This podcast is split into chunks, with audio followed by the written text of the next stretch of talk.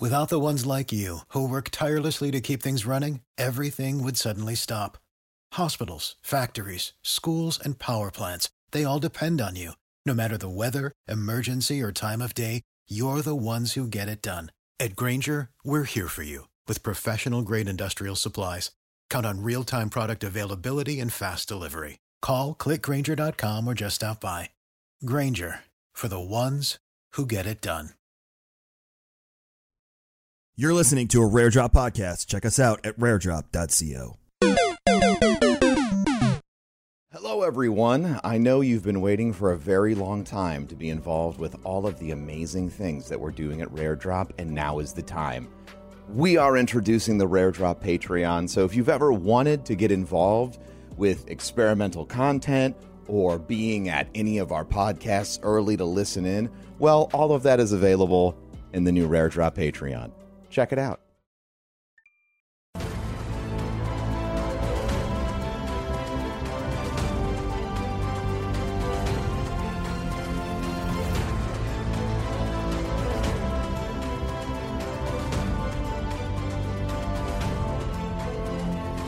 Welcome to Star Wars and Scotch. I'm Kevin from Rare Drop. He's I'm Tim, Tim aka from Rare Drop too. and Darkness Four Two Nine. Uh, in- From the the Boga phases. yes. Welcome to Star Wars and Scotch. To the patrons for supporting us, thank you so much. You can go to patreon.com slash rare drop and support us. Thank you. We'll tell you the rest Thank of the stuff much. later in the episode because we're gonna jump into this and uh, talk about King's Coast and some other stuff later. But more importantly, Perfect. we're gonna talk about the, th- this episode because this episode was a holy the episode. It was the episode. So, I mean, everyone was really surprised to see Bib Fortuna at the end of the episode. I mean, I feel like that was. I did that joke twice. Twice now. Ooh, it was Twice. good. It was good. It was good.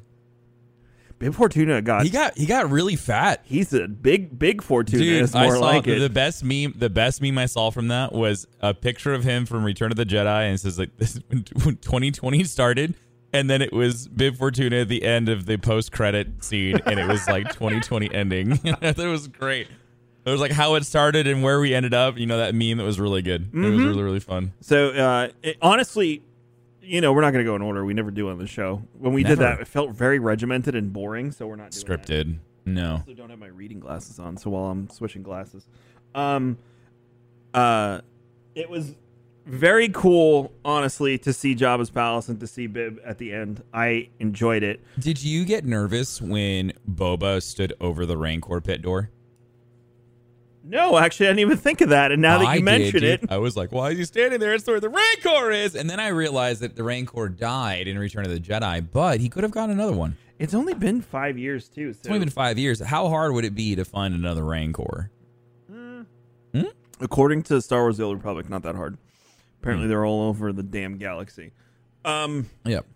Uh, so right out of the gate, let's talk about Book of Boba. Um, I think that's Yeah. important news. So originally, when the episode aired, Book of Boba coming December 2021. Everyone was Oh, super confused. Because no, it's not a theory. It was, it's all confirmed now. You know that, right? Was it confirmed? Yeah. Oh. I'll- all right. I'll take you for the ride.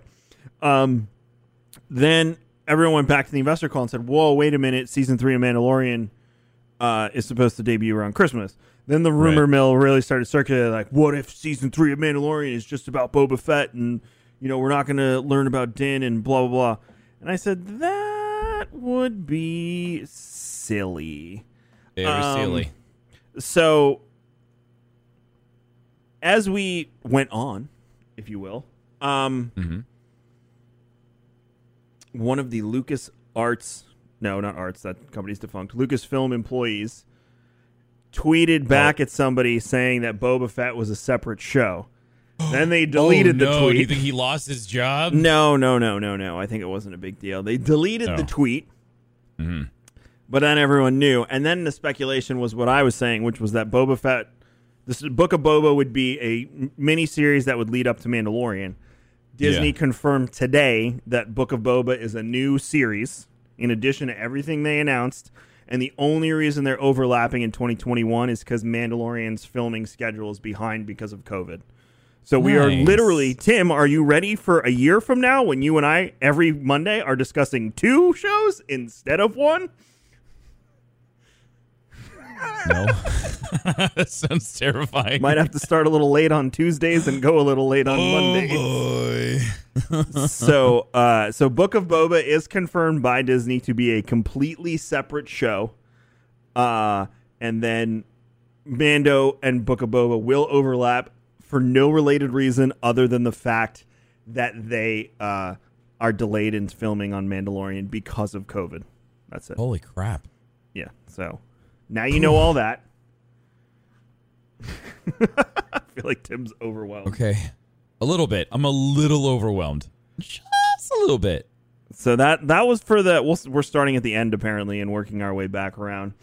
Um, no, it is a new series. It says series. It does not say mini series. It literally says on the tweet from Disney, it is a new series. So That's and- gonna be great. so it'll it'll it'll be cool to watch that. Um, I'm wondering though, will Obi Obi Wan comes out Octoberish? I think they said maybe kind of sort of. Did they give a date? I, don't know why my brain is telling me Octoberish I don't know. Did they? I don't think so. because I know Obi Wan is filming Q1. That wouldn't add up. They would need more time than that to produce it. Uh, not really. Is Obi Wan Uh, 2022? Okay, I don't know why my brain was saying October. So that's probably correct. I'm curious. I'm looking. Anyways, um. Oh, here's a fun fact. Uh, did you know that the guy who plays, uh, what's uh, what's the fat guy's name? I'm totally I'm totally brain farting. Um, Which one? That we just mentioned. Uh, Bib Bib Bib Uh, Fortuna. Yeah, so he is actually played by Matthew Wood, um, who is a he's a sa- he's a sound guy. Uh, so he like works on like Star Wars like sound and does a bunch of shows and whatnot for Star Wars. Mm-hmm. I didn't know that. I thought that was really cool. I was going through the IMDb. Interesting. His, he's got a massive IMDb. He's done a bunch of voices. He's done like a lot of like post production stuff for Star Wars. It's very cool. It was cool that he had his own little cameo. I like that they do that for folks. Uh, you know, if you're a huge Star Wars fan or something and you're in industry and you know someone, you can get on the show, like even as a stormtrooper. Yeah, It's still No, fun. it's very cool. It's very very cool. Uh, so cool. Let's talk about the episode. Um, Please. groundbreaking episode, whether you loved it, hated it, or were okay with it. Uh, I've seen all varying degrees of feelings on the episode. Yeah. Um, I think all are valid and all are fair. This is I don't think this is an episode that is worth you digging in and telling people why you felt a certain way about it because I have a feeling that any Star Wars fan could have a different reaction based on X, Y, and Z to the end of this episode. And I don't think this is one of those episodes where you need to fight with each other. I think this is one you just accept it happened one way or another, and you either really enjoyed it, you didn't really care, it was just kind of cool, or you absolutely hated it, and we all move forward through the universe. Um, so one of the first things that I told, I actually Tim and I had a little bit of a powwow on Saturday night about the episode. We couldn't help ourselves. Sorry. Um, Just a bit. it's a little bit, a little bit. There was mushroom chicken involved too. I had I had a little bit of it tonight too. Uh, Um, so uh, was the the two pilots. I found the two pilots uh, in the opening of the episode that had Dr. Pershing very interesting because they displayed two very differing types of people within the Empire. yeah. You had one who was like, "Look, I'm just here for the paycheck. I don't feel like dying." Poor guy died anyway. Uh, and the other one who was indoctrinated completely, but he Yeah. said something super interesting. He called Cara a terrorist. Yeah. And then when I went back and was reading about it, you know, the idea that the Empire told their legions yes. that basically they're fighting about it against a terrorist cell led by a cult priest. I was like, that makes a lot of sense. it was some it was some insane propaganda. It was, but it makes sense, Uh-huh. and it there's enough truth in it to have it not be completely a lie either. Right? I mean, So- you're not wrong. I found that that whole juxtaposition of the two pilots to be extremely interesting. What I found crazy in in that part was that they showed a guy taking a blaster bolt to his head. Right to his head.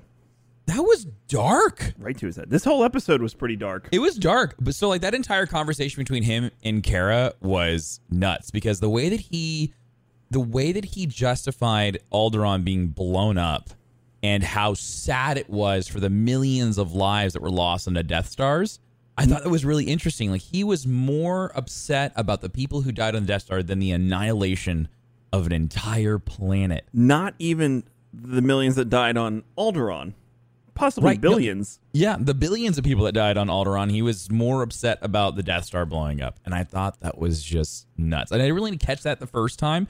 But when I back and watched the second time, I was just like, oh, he's really trying to dig under Cara's skin. that was also to while they were taking shots at each other because you know it's like I was on the Death Star when you know we blew up Alderaan and she one? said which one, and I was like, oh, they're just they're just trading They're words till shit, Cara Yeah. inevitably shoots this man.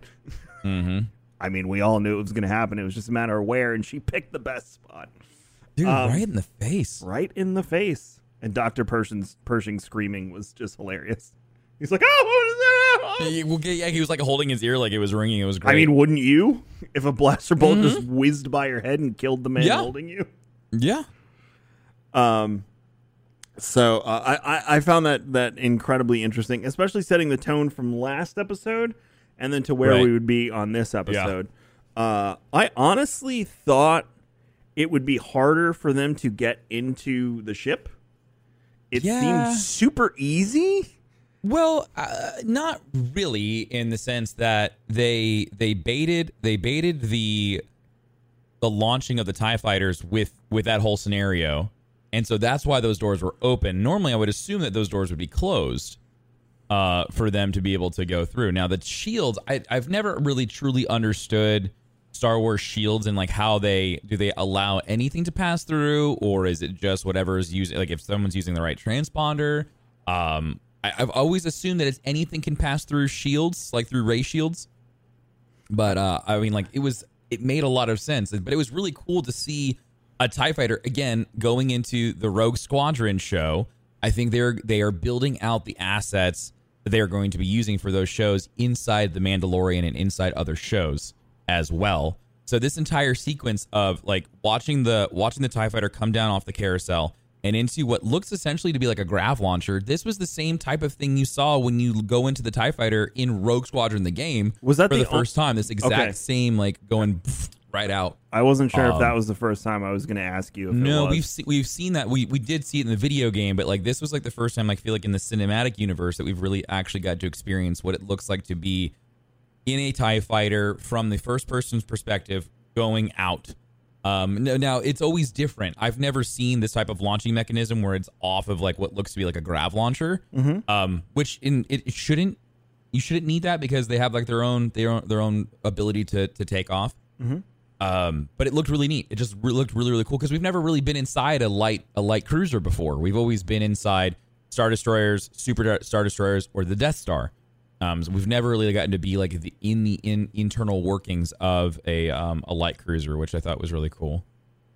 Yeah, it was. Uh, I, and again, I wasn't sure if that was the first time or Squadrons was the first time. If I had missed something along the way, which is entirely possible yeah, because I do like all the time. just trying to go back and, and think about it from the cinematic universe, not including cartoons. I feel like this is the first time we've ever experienced it from there. We've always, anytime we've ever experienced a dogfight, it's always third person looking at the pilot. So it is very much. Jiro mentioned it's very. Tim hasn't seen Battlestar Galactica. I actually found that out on Saturday and yelled at him that he needs to watch it after he's done with Sorry. Last Kingdom, The Expanse, and so then Vikings, and then he has to watch Battlestar Galactica. So good thing we're all in our houses for a few more months. Um, but it was very reminiscent of the way they fire the Vipers out of the Battlestars in Battlestar Galactica. They just don't have the cool the, the cool drum music. The bum, bum, bum, bum, Uh, so um, Expanse is also it's it's awesome. I agree. I said I said Last Kingdom, Expanse, Vikings, and then Battlestar. That is your yeah, yeah. that is your suggested viewing for the next three months. I'll get on that. Uh, so that was awesome. Um, the whole sequence of how they got on the ship was really cool, but again, it felt really easy. uh, part of me thinks Moff Gideon almost wanted all of this to happen by the end of the episode in some weird, funky way. I don't. I don't think so. I feel like I feel like he knew that this was a possibility, but the way that he saw that all kind of like happen, like I, he didn't. He never looked surprised. Like he never has a surprised look on his face until the very end when Mm-hmm. when Luke shows up. Yeah, yeah. But it, He's a- this this to this to me felt. I don't think this was calculated. I think this was a surprise, but he understood what he needed to do. That's why I immediately was, let's get the Dark Troopers out. He was terrified at the end. I've never seen him like Yeah. that. When Yeah, he was okay, very so when nervous. Luke shows up, uh, it's not. He doesn't even know it's Luke, which I'm sure he knows who Luke Skywalker is. I would be if he knows everything Uh, else. So he knows who everybody. Luke Skywalker so like is. at that point, by that point, everyone had already heard the tales of Luke Skywalker, the person who killed the Star Destroyers or So- the Death Stars. regardless, Emperor. all he knows is it's a Jedi because someone says it. I think it's is it. I think it's Um, uh, uh, uh, no, Fennec, um, right? Bo Bo Katan says a Jedi. Bo Katan says it. Okay. So Mm-hmm. he knows it's a Jedi. And the look on his face is I I've never seen terror in someone's face like that. Uh, especially his. The only thing I could think of is that he either he either served under Vader at some point or served near him. Um, like he he had he had seen what Jedi were capable of. Um, or or he served uh, or he served with one during the Clone Wars. And so like that's why I would assume like his overall fear like he knew what was coming. He knew that there was no way that his his his dark troopers could could defeat a Jedi. We also learned that the Dark Troopers are phase. So Tim and I were both right. Phase three was the droid phase. Phase one and Yeah. two uh, involved uh, humans in the Well, they talk about it. Dr. Pershing talks about it in the beginning, and he says how like we figured out what the error was, and it was the People. user. It was people, so we decided to go full droid, which I thought was really interesting. Yeah, yeah, and uh, I saw someone comment on Twitter like the Dark Troopers were so dumb because they were trying to punch the door down. I don't think Yeah. they realized that it was a blast door that you couldn't open from that side, which is why Mando needed the key. Because I just watched it before we went live, and you needed the key and you needed to open the door from that side. I don't think it opened from the other side, Mm-hmm. so I think punching was the only way. Also, they were blast doors because you can There vent were blast space. doors on top of other metal doors. They had to go through like a massive amount of steel to get through that. Yeah, so punching was the the numero uno way to get in there.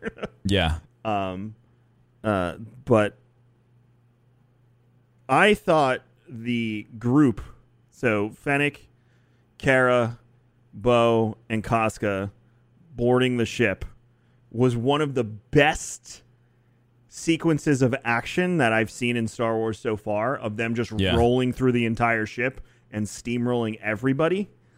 Uh, the four of them, I was like, I would love to play an FPS where you get to be one of the four of them. Think about the diversity right there Yeah, weapons and different fighting styles. It'd be so much fun. It'll never happen ever. There's no reason for it to. But damn, that was cool.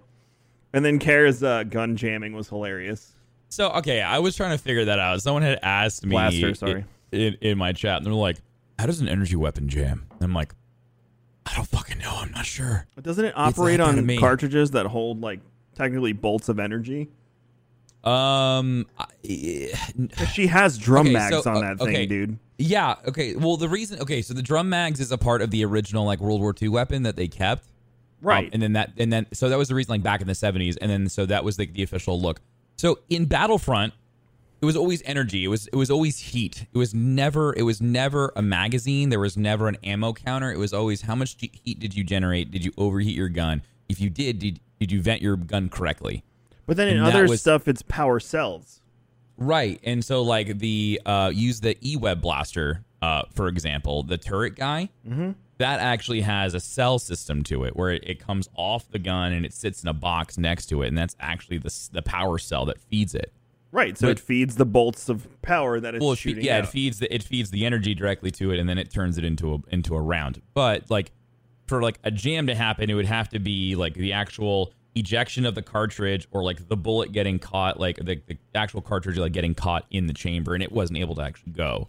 And so like that's how like a like a jam would be weird because you couldn't like clear energy out of a thing. There's no casing to the, it. There's, well, if the energy is is held in something, that that's what I'm saying. Especially with the no idea there's of no there's no casings. There's like it's not like it, it's ejecting a bullet like you do like in modern times like with an AR or anything. Like it's just there's nothing there. It's just energy. I don't know. What it's if it heat. Recycles it's back into the box? Oh, okay. I'm just trying to come up with a solution here. Yeah, but not all the guns. Like like not not all guns have. Karis is this Karis is a single shot. No, hers is a fully automatic rifle. Is it fully auto? Dude, she's sitting there like a freaking like a, like a heavy, and she's just like blasting everybody. She does a couple single shots when she like kicks a guy down. She's like, "Wachoo!" but like there's like when they come out of the elevator, she's just like, Oh yeah, that's true. Right after ah! she does unload on them. yeah, it's full auto. She also used it as a baseball bat at one point. Well, because it jammed, so she just flipped it upside down and it went ham. It was great. I just I want to say that entire scene of them coming out of the the uh, coming out of the ship and all of the ladies like coming down and just like blasting on the stormtroopers was a really cool moment. I thought that was great. Hmm. I liked that a lot. I'm trying to think how it would how it would jam now. I don't I don't think an energy weapon could jam. What if it was something in the in the firing mechanism and not necessarily the energy itself? well, then the guns then your gun's broken. That was the point. So just But she leave- fixed it. yeah, she gave it a little, little smack on the ground. It was good to go. Once again, here we are arguing physics and logic in a world with space No, it was great. No, I mean like I I didn't care. It's not like that. None of that ruined the episode for me at all. I just thought it was funny that someone even brought it up because uh, to me, watching her gun have a malfunction and her getting through that was funny. I enjoyed that a lot because it was a very serious moment and they kind of like put in some humor in there. It was great because she was like, "Dank, farrik," and she was like, "Oh, ba- bantha shit," and then and then it worked, and I thought that was great.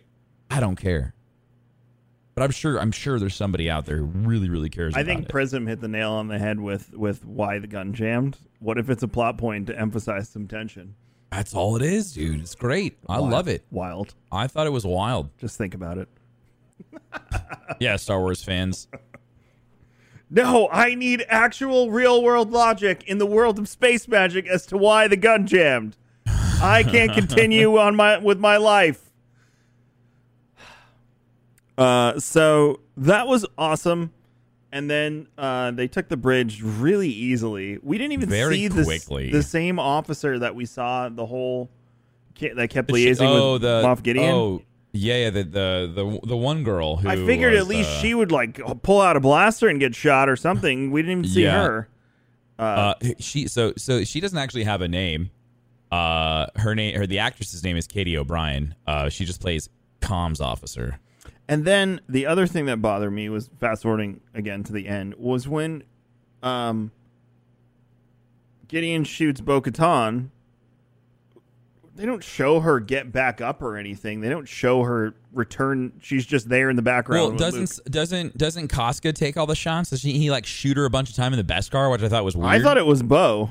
Was it it was one of the two. So, but like Either way, he- there's no resolution except them just standing in the background. it was weird. I was like, "Oh no, is she dead?" That's like, what I he, like, thought. he goes boom, boom, boom, and you, but like so, at watching the second time and paying attention to that moment, he shoots just her Beskar. He goes like he goes shin, shin, chest, and I was like, "Why did why didn't he shoot for the fleshy part?" Like there is a bunch of there's a bunch of skin that is that is shown that isn't covered by Beskar. Why didn't he aim there? It was weird. I thought that was strange.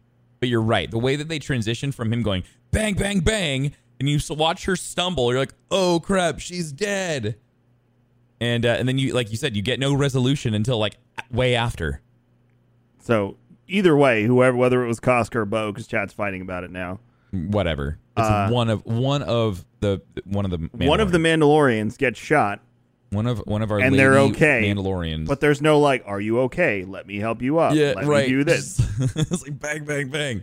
Also, watching Moff Gideon realize that he is screwed and watching him put the blaster under his chin, one, really dark, really dark because I like, watched the this thought, with my six-year-old, thought- so yes, the thought of someone ready to take their life because they knew there was no way out was one very World War II esque again because like we are going to the whole like SS stuff. Mm-hmm. Like we the, the one episode where he bites on like the electrode pill and kills himself. That's Yeah. essentially a cyanide pill. Where was And his this pill? One is in his teeth. So the way the Nazis did it is they would keep a cyanide pill in their teeth and they'd crack, they'd bite it off and crack it, and they'd kill themselves. That's how that worked back in the World War II.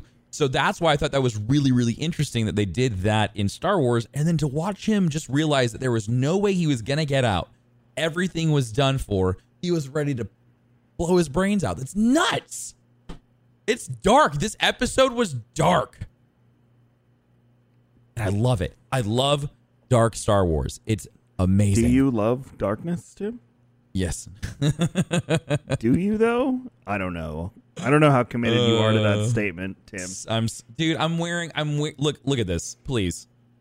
Do you, Tim? The only the only places you'll find this is Target and Hot Topic, and I don't live close enough to a Hot Topic. So Oh, here I, we are. I forgot to get my Christmas hat. Talk to them for a second while I take it off. Dead Han. I'm sorry, Frozen Oh. Han.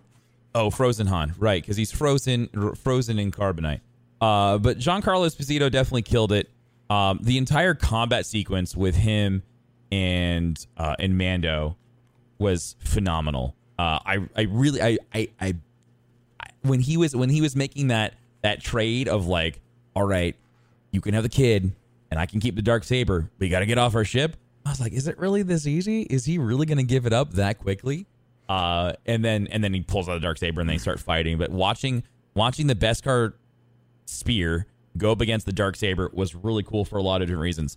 Uh, it it shows that Moff Gideon is is trained in in uh, sword combat, which I thought was very very interesting. Uh, also, watching we we did learn that it looks like the dark saber is able to heat up like raw Beskar to a point that we've never seen before. So to, to Kevin, to your point, you might be right. You might be spot on that the dark saber, when when put on Beskar steel long enough, could actually melt through it. Which I thought was very, very interesting. But that entire fight sequence was great. Watching uh, whoever uh, Pedro Pascal's body double is, who does all his his combat work, he that was fun.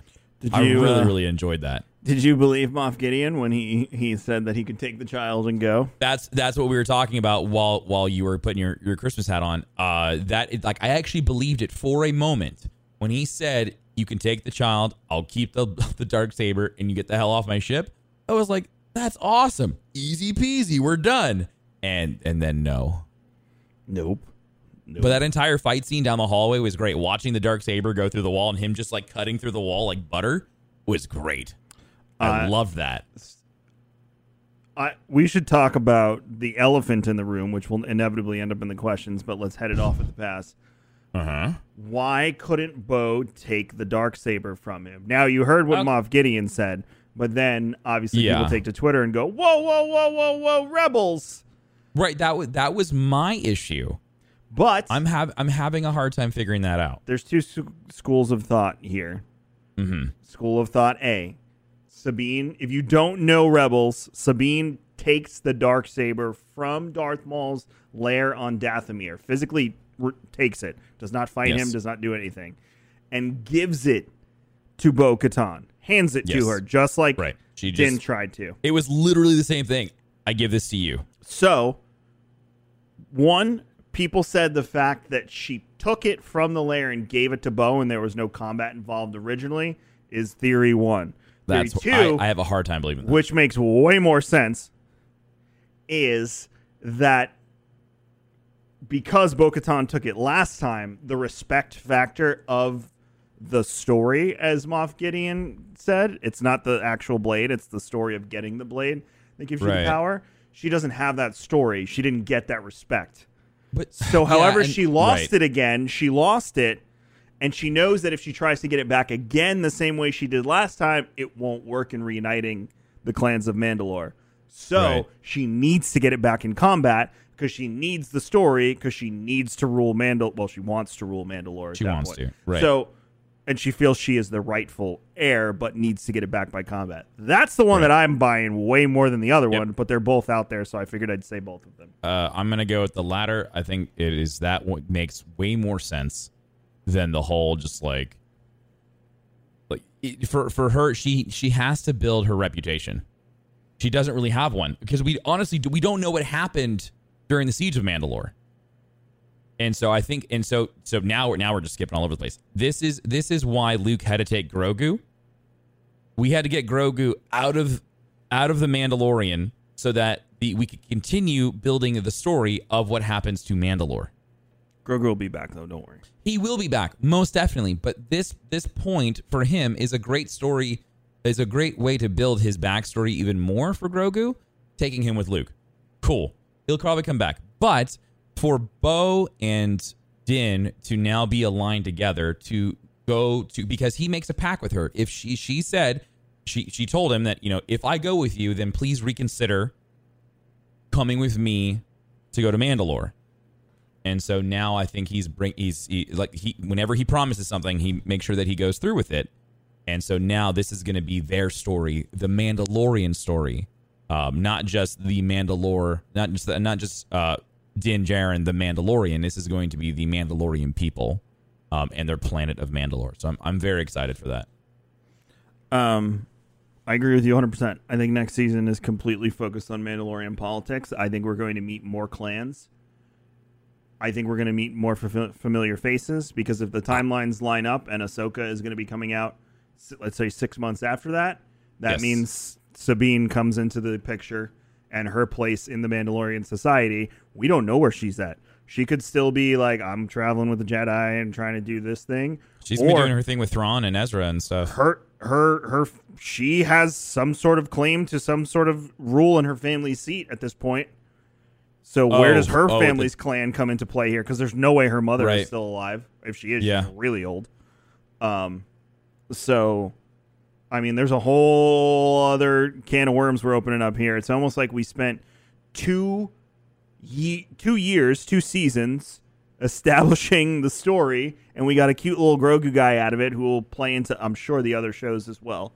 Mm-hmm. And now we're going to get into the nitty gritty, which is what everyone originally thought when they said, "Hey, Disney's going to make the show called The Mandalorian." I think season three is going to be what everyone thought it was going to be originally. We just wanted to establish the story and get attached to the characters. I think that was the big thing. Yes. We needed to we needed to go on Din's journey because remember for a season if you go back to episode 1 from this or 2, 2, it was 2. 2 when he meets Bo, right? Yes, 2. Yes. If you go back to episode 2 and you listen to me and Tim talking about it, I I feel like I was debated into a cult for Uh, 9 episodes in the Mandalorian. it, it really it really bothered you. yes. It so really bothered you. So, um, I think they wanted you to take that journey and be like, "Yeah, this is the way." Blah blah blah. Wait a minute, maybe it isn't the way. maybe it is okay to take your helmet off, there, big guy. So I feel like that's why we were. Oh, that scene, dude. We can talk. We can talk about that. Uh, keep going. No, that, that was it. That was it. I was just saying. I think we were meant to, to take this journey so we could get into Mandalorian was- politics. and it was a, Grogu it was a be back. great story. Grogu will 100% be back. Uh, there's no way that him and Din, this is how Disney leaves it with him and Din. Dude. Plus, he's so, a, like- he's a money machine, Chad. Like let's let's level Oh on my a marketing gosh, level. dude! The amount of the amount of merch that Grogu has sold is silly. But I think it's a. I think if that's the direction they take, and we were right, I think that again is Filoni and Favreau doing right by the fan base and Yep. saying we did this thing, and now we're going to take you on the journey through the Mandalorian. Which is honestly at this point, I think the the idea of what happened to Mandalore and who this culture is is more Mm-hmm. popular in Star Wars than it's ever been. Oh yeah. So Agreed. I think they did it right. Uh, Yeah. And now we're we all want to know what happens and what happened because we don't even know what happened before all of this. Every dude, how many times did we like once we saw the dark saber revealed? How many times did we ask, "What happened? Yeah, we How did he get it?" still don't know. Right? There's just like we we we constantly talked about it. We're like, we leave Mandalore in Rebels, and we come back five years after Return of the Jedi, and some bad shit's happened. Really bad stuff. And so now we finally get to find out what happened and what state is Mandalorian, and what happened to all the the Beskar, have they been have they been going out into the galaxy and farming it all back? Like it's gonna be I'm excited for it because I'm excited to see what kind of bad guys they get to introduce into this because you know you know the, the the Imperial stronghold isn't there anymore. So like I'm thinking pirates have moved in. We're gonna have like some just gnarly dudes that are gonna be there that are just causing chaos. It's gonna be like the Wild West in there. I also want to know excited. if the destruction of Mandalore was part of Operation Cinder. Um, being that, well, I, well, I guess we really, I guess we really don't know. Because again, where we leave where we leave Mandalore They're under occupation. in in Rebels, they're under occupation, but the the the the Mandalorians are taking power, and they're and then and in theory they're supposed to push the Imperials out. Um, and so I have a hard time believing that the Emperor took that much that much care and want and thinking that the Mandalorians were that important that he would assume that that planet would be that important to cause chaos. I on. think he I did think know. that's why they're important because they're one of the few uh, races of people that he tried to indoctrinate to bring into, you know, the the special forces of the Imperial Army.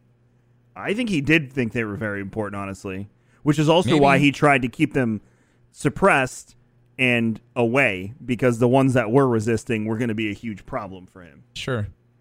So Maybe. I, I, I don't know. I, I that the, the entire the entire like Operation Cinder campaign is is very interesting and a little confusing, uh, because it was just select Imperial planets. Um, it wasn't every planet. Boba Boba did say that they glassed the planet. We've also heard from the armorer in season one that the planet's uninhabitable. But Bo said in episode two, "Don't believe everything you hear." So so glass, but when you say glassing a planet, the, the so the the opera, Operation Cinder was not like big laser cannons that were like oh, I know that. they were they were causing like atmospheric disruption. Oh, I know. And I know. so like so so but so in my mind when he said that planet was glass, that made me think that like a super star destroyer was in low orbit and was being like the Covenant and was just blasting what if it was the one entire that- planet in smithereens. yeah. That was that that was that was my interpretation of it. Well, f- I I have a feeling we'll find out next season when we go there because I think we're going there next season. Yeah. Yeah. I, I feel like Bo is is gonna. But if the the, the the idea of glassing planets in Star Wars is really cool to me. I love I love I love that from Halo. Like when the Covenant would just show up and just glass a planet. I thought it was great. So I very I- excited for this.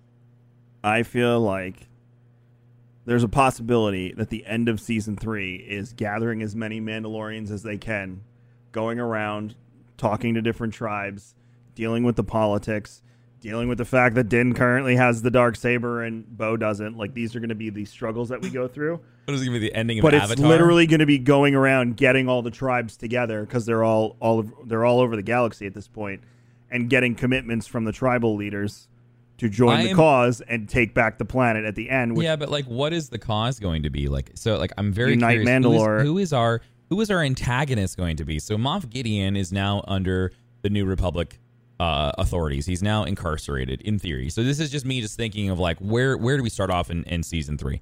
Moff Gideon is incarcerated. He's arrested. He's off to he's off to some prison planet. you want my hear my crazy theory? well, I just like who who is left. I know someone who's left. You don't? Go ahead. I want to hear it. No, you don't. Take a guess. I it's not gonna no no. Not tar- not um not Thrawn. Okay. There's only one more huge baddie out there. Brendol Hux. Uh What if Gideon's under him? Is is Rax still alive too? No, Hux Hux but Hux is off in the in the chaos. I mean, we it, during this exact time period, I mean, in aftermath, the whole idea was they left the galaxy to go rebuild. right? But what if? Okay, so they're rebuilding. We know that, but are they always out in the chaos during the What would- rebuilding? but, but why would he be? Why would he be inhabiting Mandalore? You're thinking of young Hux. We're talking about old. You're Hux, thinking of his. You're thinking of his son. We're talking about his father. who was responsible for the formation of the First Order with Gallius Rax. Who else is on that council? The dark. Oh, you haven't. Oh, but you haven't finished aftermath yet. You can tell me. I know they're forming it, and I know what it's going to be, so you don't really have to hide it from me. But there's more. I I I- really feel like that's what's happening right now. Am I wrong in feeling that way? No, no, you're you're 100 percent right. And I feel like Gideon is playing a role in all of that. I don't think he's part of their little club, but I think he serves them. I don't. I don't think Gallius is is is going to be the bad guy. What about Brendol Hux then?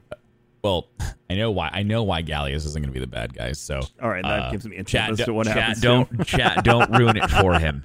I said, Chat, is he still alive? You could have just said no. Don't ruin it for him. He's still gotta die at some point while I'm reading it.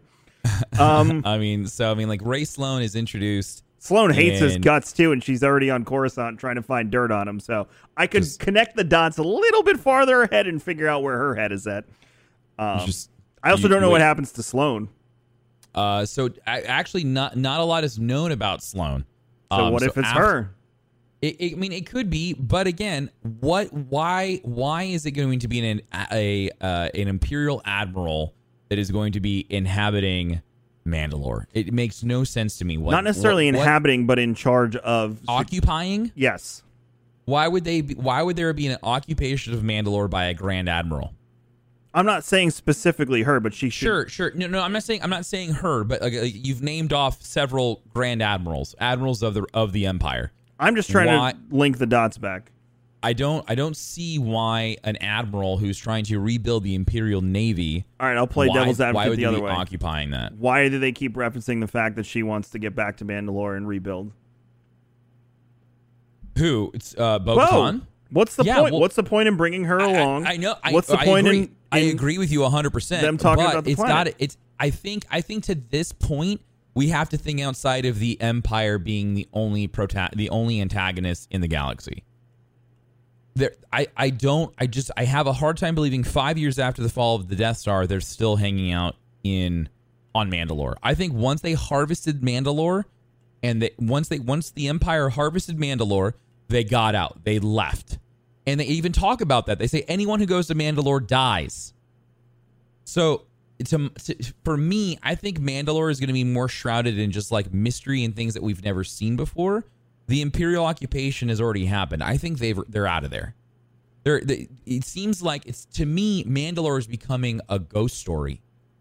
It's So- becoming this haunted this haunted shell of a planet. so she'd still have to go around though and tell everyone that they're returning. Then at minimum, Should they I think they will. I think you're right. I think they're going to run they're going to go around in the outer rim. They're going to go to places where they've heard whispers of enclaves. Um these where where these refugees or these Mandalorian refugees have been living and they are going to recruit. But I think what's going to happen is that you're I think the first episode, I think we're going to see Mandalore. I hope. So. I think I think we're going to go to Mandalore. We're going to go to the capital. Remember, remember the, the like man, the Mandalore on the surface, no one inhabited. What if it was all? It, they were all living in these dome structures. They were all living like at least around the capital was all dome structures and stuff. So for like being able to go in there and go like into the bubble like, or into the big domes and and and see all that, I, I think that's how the first going with the first two episodes are going going with Ghost Story, going with Imperials, checking out. What if it's like uh, Mandalorian Warlord at this point? Sure. It- uh, honestly, okay. So so hear me out on this one. We know that Death Watch was recruiting, right? We know that Death Watch was was creating this this cult, the Way. What if it's going to be like a a, a de- like a Death Watch style, um, extremely far right Mandalorian warrior class that is taken over, and and it's very like end of aftermath, like Battle of Jakku. Like the guys have gone crazy. They're using like they're using like they've got like they're using blood as paint for for dressing their armor and stuff. Like it's like this very hardcore, like old, old, old way for Mandalore. And she and they show up and they've got to fight these guys. Um, that's like that's how I'm kind of feeling is like what we would end up seeing.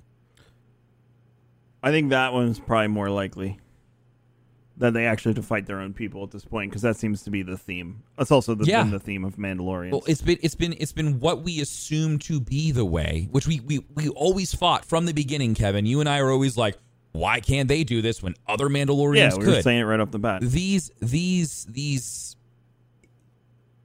these insane like f- like teachings of the of the old Mandalorian way versus more of what is what we we came to understand what the Mandalorian people turned into. We always saw Death Watch as the extremist. And it was funny. It was funny. If you watch Clone Wars and Rebels, you always understood that Death Watch was the extremist. And then they literally hand it to us in the first episode. They literally like show us the doctrine of of uh, Death Watch, and we didn't even notice it. Now, do you know understand why I felt like I got Right. tricked into a cult? Yeah, it's Why? insane. But like we were literally indoctrinated into this cult and we like without even realizing it. We just joyfully drank the Kool-Aid So, even though we knew it was bad.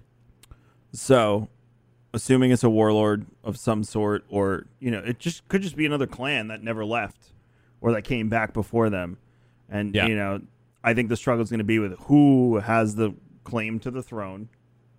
Right, because they'll be Dark like, well, the dark the dark saber was lost, so But this guy hasn't, and he doesn't want it. right. That's gonna be that's gonna be the issue. It's gonna be the struggle. I wonder. I wonder what. I wonder what. Like, I wonder if Katee Sackhoff like understands that at some point she could potentially die. Like, I want. I'm Like, I feel sure like they I feel told like her Bo- already. I feel like Bo-Katan, we could just- we could we could see her die at some point. It would make sense in the timeline. Like like I, I could really like seeing seeing how Din. This is another hero. This is another insane hero moment for for Din because he is he's not actually Mandalorian, not by birth, no, he's a foundling. and he was taken he was taken as a child. He's a foundling, but he was like but anyone can be Mandalore. Right 'Cause and so Darth like Maul the- was. well but no t- to my to my point is is that he he's been broken right he learned that everything that he was taught was was an extremist way it wasn't the way I think he's still Right? processing it. right exactly that's why when he took his helmet off he was accepting the fact that like it's okay and and i feel like we're gonna see that internal struggle of like him trying to prove himself as a mandalorian he's gonna go through trials to prove that he is a mandalorian and I, uh, and I think that and I think that's kind of like where this is going to go with season three is that he's going to doubt himself. He's not going to believe that it's possible for him to do this, but he has the dark saber. This is mine. I earned this, and then he fights his way to power. And I feel I feel like seeing him as Mandalore to me makes more sense for this show than giving it to Bo-Katan. Because it would be about the character's journey from you know a child Exactly. on a war torn planet saved Exactly. by these extremists grows Yep. up he's not even pure blood mandalorian but he rises up and becomes Kevin, what do we Mandalore say every throne. week? This show is like a video game. yeah no it it, is makes the sense perfect it is the perfect protagonist uh, leveling sequence if you will the guy who starts off drunk in the bar with no armor he's got a couple coins to his name and he gets put on an adventure to become and then at the end of the game you are the hero. You are you, you've defeated the big bad boss. You've got all the dope stuff. And and and like that just to me that just makes sense. It's not very aragornish chat because aragorn was rightfully the king and supposed to sit on the throne. He was Right. avoiding it. This is more i'm trying to think of another story that would make sense here from a, someone who was not there's deserving There's so many hero. There's so many hero movies and, and stories of people who like King Arthur. Mm-hmm. King, like like he pu- literally this stable boy who pulls a sword out of the stone and becomes king. Yeah, it's very similar to that. It's pretty much that, chat. It's pretty much King Arthur. Pulling pulling the sword out of the stone or pulling it from the from the lake. Uh, it's the same idea. Jon Snow is a good. Well, no, Snow Jon is Snow another- also had a claim to the throne, so that wouldn't be Oh, true, true. Well, I mean, would yes. be- What we find out later, he does. Link. Yeah, well, no, Link is also the hero of time, so that doesn't add up. uh, yeah, we're we're trying here. Uh, yeah, so I mean, like I could see, I can see his our hero progression going in that direction. So, uh, yeah, I, I, I think it's cool. I think it's time before we start the questions to talk about Sure. the moment. The Luke sequence. Well, first of all, the dark the Dark Troopers. The Dark Troopers uh, were amazing. We know Yeah, they're yeah. well. We talked about the series three and then punching the door, but the fight with with Din and the one Dark Trooper was such a how did great. his- how did his brain not turn into scrambled eggs? uh, I Beskar- thought about that more Beskar's a hell of a drug, bud. Y- you know, but the energy has to go somewhere, dude. His head was slamming into the back of that helmet. Adrenaline? Holy crap, dude! Seriously, awesome space pad- padding. I it was know. it was awesome. It was so good. But like I felt I like I felt like I could feel every punch every time his head went farther and farther and farther into the wall. It was nuts.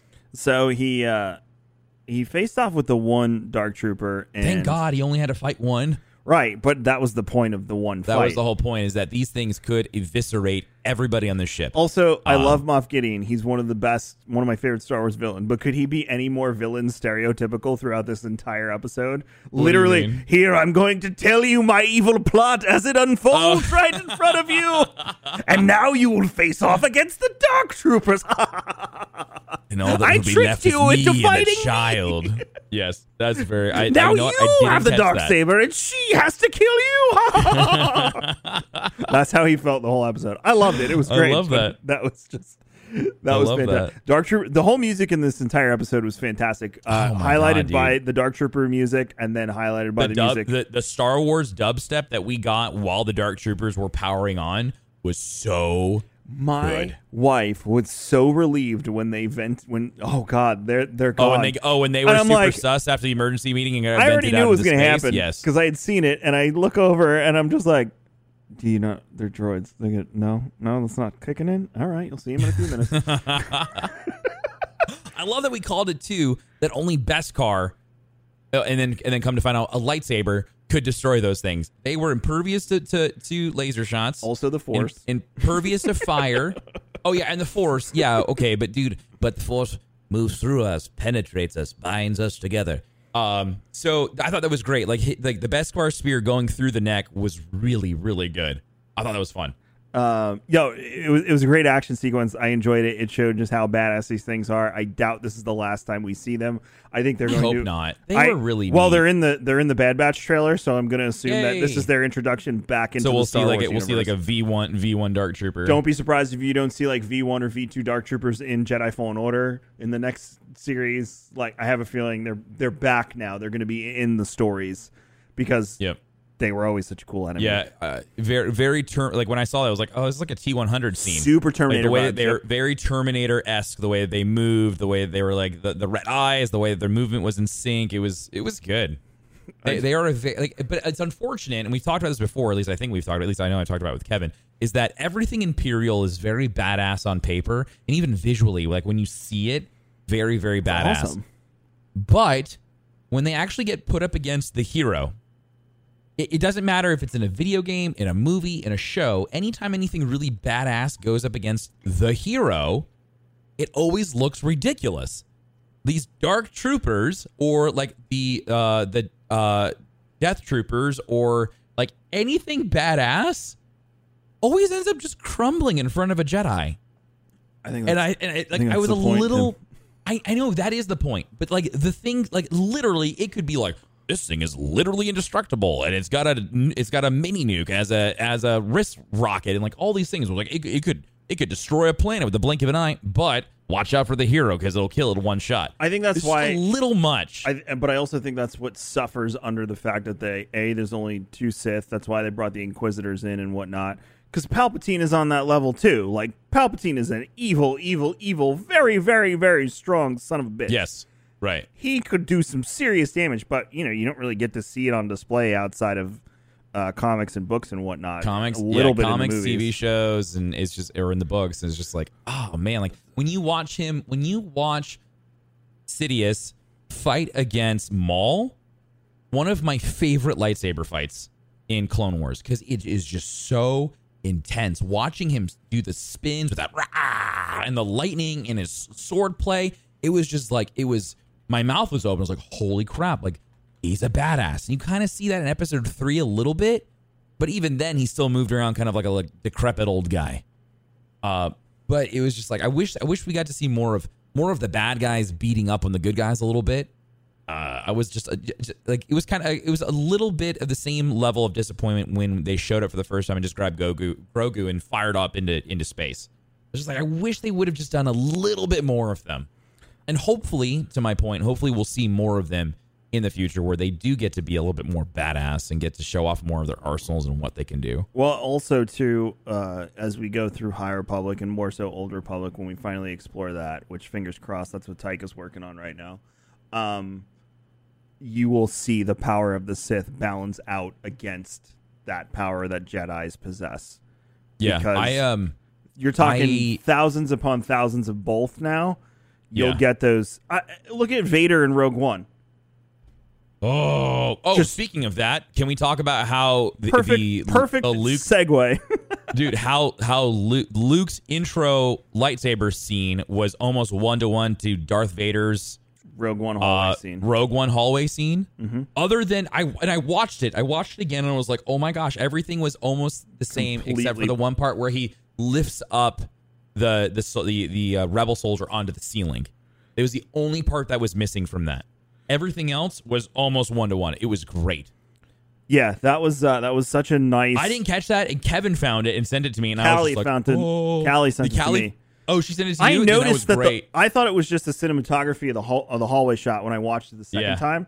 I was like, "Oh, that's a lot like Rogue One." Callie sent me the video of them on top of each other, and I was like, "Oh, it's way more than just the shot. It is Mm-hmm. literally the lightsaber movements, except like you said, the dude on the ceiling." Yep. Um, so uh, that was such a great touch. It was very it was very poetic. You know, like that was his dad, and it's Luke, and to see the same ferocity but still light and dark. Also very, one's very killing cool. humans, the other one's killing droids. Because Luke, Ex- exactly. remember, Luke Right. is at a very pacifist part of his life right now. Too. extremely. He is very much so. He's very Gandhi esque. So Um, killing droids but was like- easy but- peasy for him. But still, to my point, the ferocity of Luke, just to watch him, like he cuts everything out of the lightsaber, and then the last droid, the last trooper, he just uses the force and crumbles it like a beer can. What was the so good. Okay, so when the X-wing flies by for me, I know who I knew. it I is. knew right away. I knew right away when they said X-wing and it was by itself. I was like, "Oh, it's Luke." but I had to play devil's advocate, and I was like, who else could it be? And I'm like, if they put so I was like, I was like, it was Luke, and then at one point, at one point, I was like, these motherfuckers are right. It's Mace Windu. that was the only other one. I was Oh like, God. no. because the only reason I played devil's advocate was because John and and and Dave have a, a history of debating. Sure. Like the oh, it's got to be Luke, and then you're like, oh, son of a bitch, you lied. Yeah. And Mace Windu somehow got a hold of Luke's X-wing in some obscure comic that nobody's ever read and nobody noticed. So you know, but uh, I was like, oh, it's Luke, and then I was like, who else could it be? And then once I saw the, there was a shot right before you see the glove. There's one shot where he turns. And you could see Uh-huh. his belt buckle, and I'm like, Yeah, oh it was the belt buckle. my it god, was the big it's silver him. belt buckle. Uh huh. Because the green lightsaber too, you're like, okay, there's option, there's thing number two saying it's Luke. There was, yeah, it was like there's no other person in this timeline currently right now that we know of that has a green lightsaber. So before before we go to questions, I we, I want I want to tell my experience. Tim can tell his. sure. As we said on the show previously, literally verbatim, I said if it's Luke Skywalker, I'm gonna hate it. Mm-hmm. And once it was actual Luke, actually Luke Skywalker, Yeah. I did not hate it for two reasons. One, they did justice by the character that Luke Skywalker is. Yes, there's some things that Tim will bring up that are definitely worth noting and could be considered mistakes. So I'll let him explain because he pointed them out to me. But two, the child inside of me that saw Return of the Jedi when I was seven or eight years old will refuse to ever allow me to hate that scene. It is impossible. I can't do it. No matter how much I want to fight, how much I want to cry and kick and scream the whole way down, I can't do it. I love what they did. And the kid that loves Star Wars in me jumped and screamed and was cheering so loud that I was like, I was overcome with emotion. And then when R2 came beeping around the corner, I was like, it's R2. And then my wife and son were walking the room. I'm like, don't come in! Don't come in! Don't come in! it was like It's Always Sunny with his uncle Tim. Nobody look! Nobody look! so go ahead. What, what were your feelings on that? So I mean, like overall, I thought it was I thought it was a great episode. I really enjoyed it. They definitely set the bar again. Um, it it wasn't it, it but the bar is at a different level with this episode than it was for Ahsoka. I don't think you could ever come close to the reveal of Ahsoka in the live universe. It was just like that that that episode is very special, and and I don't want to put that up against any other episode just because of how special it is to me and how important that episode I feel like is to the Star Wars cinematic universe of like bringing her into the live scene was very very special and important for Star Wars fans. So to look at to look at this episode, they really set the bar as far as action, the the the the, the, the cinematography lens that they used for this was very dark. Um, it was very intense. It was very much so in your face, and I really appreciated that. As someone who enjoys Rogue One, um, like I will always call Rogue One as like the dark Star Wars movie because it just like it it showcases a lot of nitty gritty parts that they never like you always knew were there, but they never really showcased in the movies. Uh, and so I I like that as well. My biggest issue with this episode, I thought the first time I watched it was Luke being introduced into Mando's little bubble that we've kind of like come to know and like it, I've come to appreciate because again, it's not the force wielding lightsaber dueling Star Wars that we've come to know and love, right? It's very much so different. It focuses on some someone completely different that has nothing to do, has no ties at all to the, the Skywalkers at in any capacity. So I've always really appreciated that because it, it uh, sometimes you just you get you get just bombarded with the same Star Wars stuff over and over again. Force users, lightsabers, and, and, like there's so much more to the Star Wars universe than that. That's kind of the anchor, but there's so much more to it.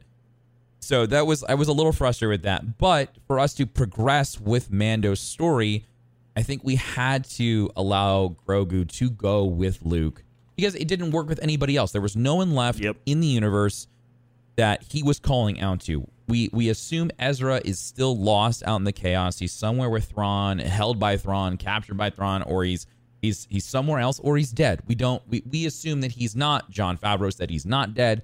So my my assumption is that he's still out there. Ahsoka's still trying to find him with Sabine, or Sabine's trying to find him, and she's and and Ahsoka's trying to find Thrawn. That is what I assume happened to Thrawn to, to Ezra. So the only person left in the galaxy that is a Force user that could hear that type of call, that would be attuned to the Force in that special of a way, is Luke Skywalker. That's it.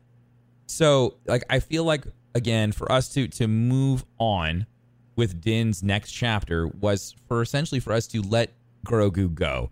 And that was a part and that was a lot of this that that final part was a lot about attachment.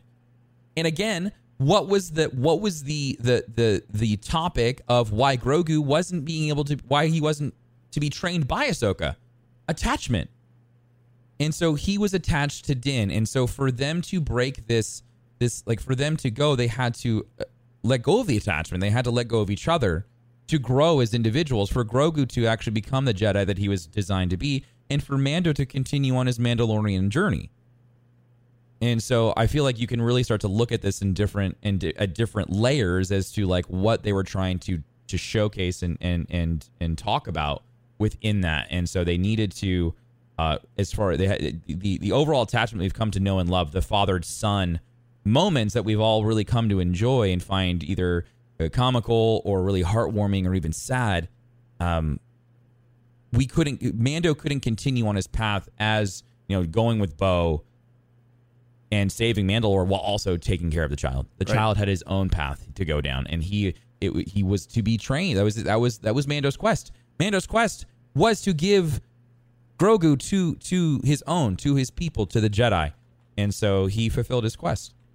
And so, like the more the more I watched, the more I thought about it. In, in not going off initial just like knee jerk reactions, I, I did enjoy this movie or the, in this episode because it felt like a movie. Uh, you know, having Luke show up, like you said to your point, like it, it felt like again like seeing Luke with his green lightsaber for the first time. Like that was really really cool. The one thing that I I didn't enjoy and it felt rushed was the deep fake that they did on Luke's face using old like using young Mark Hamill's face um, on the body double. It it it it reminded me a lot of when we saw Leia in Rogue One because and Kevin, you made a great point when you and I were talking about this the other night.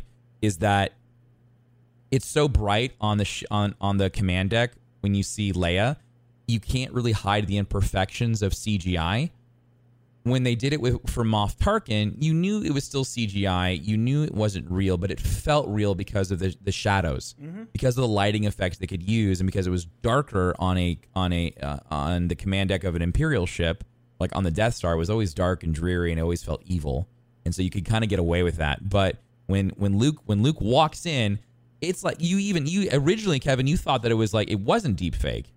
You thought it was a I was full also on just real the TV. actor. The TV I have in my right, bedroom, I right. can't you see said- as well. Right.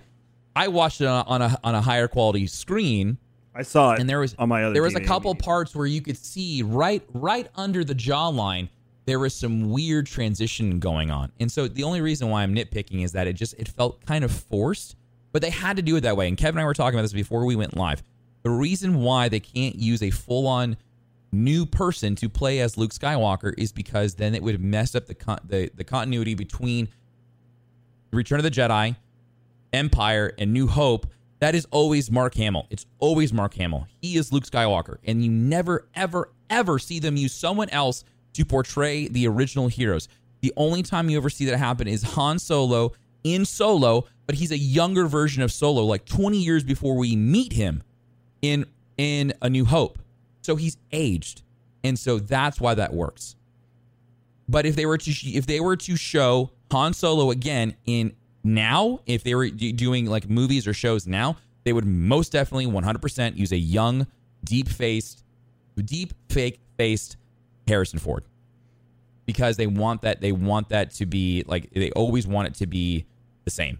They don't want it to change. So you'll never see someone portray someone else. Like I know they were saying the guy who plays Bucky, they they were like he would make a perfect Luke. I agree, but it's not Mark Hamill. Mark Hamill is Luke Skywalker. You could now now someone else could be young Luke, but no one will ever be like if it's if it's within the timeline of four, five, and six, no one will ever be like normal Luke that we know him, and no one will be old Luke because it's Mark Hamill again.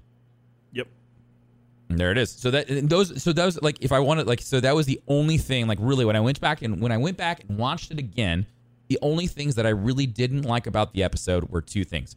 One, the dark troopers didn't get enough time to shine. I really wanted them to be more of a like a badass force of evil. I really wanted them to have to, to have more within the overall season once they were introduced. And two, I, I wish there would be there could have been another way for them to showcase to like to to bring forth Luke Skywalker without using the deep fake because it just felt fake. And that's it. Like overall, awesome episode. I loved it. Like, it- even though I said if Luke shows up and takes Grogu, I'm gonna hate it. Uh, to Kevin's point, when I saw it, I loved it Yeah. I, I, and be, and also because again going back to that whole connection thing i lost my shit when when that when that happened when grogu is when he's holding when when luke says you have to give him permission and he's holding grogu and he touches his helmet and was like oh my god they're gonna they're gonna say goodbye and then when he took his helmet off it i lost it i was just like this was the this it's it's like when you go to summer camp and you say goodbye to your parents for the first time and you're just like I miss them. It was that all over again. It was just like this insane feeling of again losing that connection. It's it's the father son moment. It's the father letting go of the son for him to continue on, and that that whole part was so rough. And I'm so glad they brought R two in because I was so gone at that point. I'm like, oh, it's R two, great. So the- so like it helped so much. the other divisive t- topic is does R2 know Grogu? So, so I say when you yes. told me that, when you told me that, I went back with that in mind of okay, they know each other. The way they interact with each other, not at all. No. I went back. I went back and watched it. You're you're going off of the whole like he gets on his two feet. He's like beep boop beep boop beep boop beep. It's like I th- I think I think to my mind, R two knew that Grogu was sad because Grogu had this very like somber look on his face. He was very he just it was very upset almost. And then once R2 showed up and started doing the beep boop, boop, then he got happy. And it wasn't like a, "Ah, hey, I know you. It was just kind of like, I think R2 was trying to ease the pain a bit. nah, I just watched it. I disagree completely. I literally just watched it too. I don't think they know each other. No. That wouldn't make any sense. Why would he have had any interaction with It Anakin? doesn't make any sense. Look at every time R2 gets excited and everything else. It doesn't make any sense for him to do what he did. I don't like it. I don't like your answer either. Uh, So, the show's over. We're never doing another episode, Tim.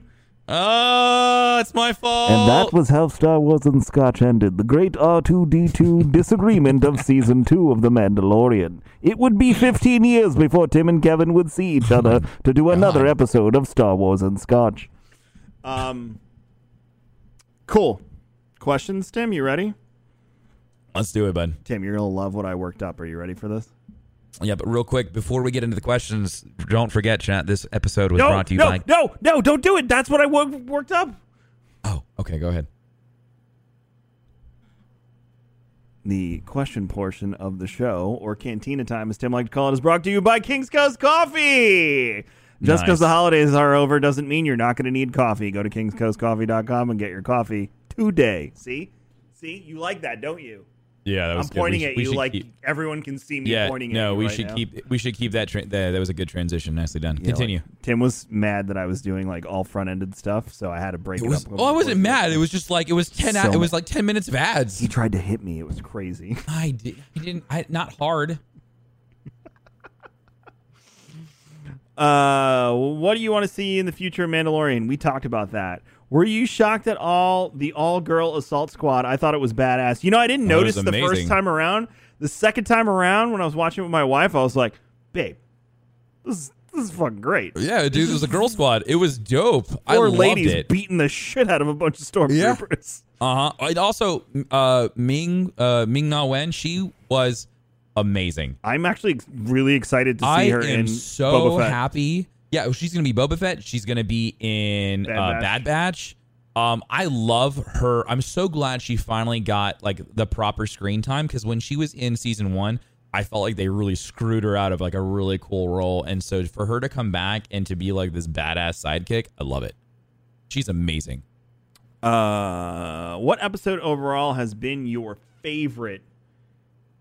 Honestly, at this point, it is a dead ass tie between this episode and Ahsoka.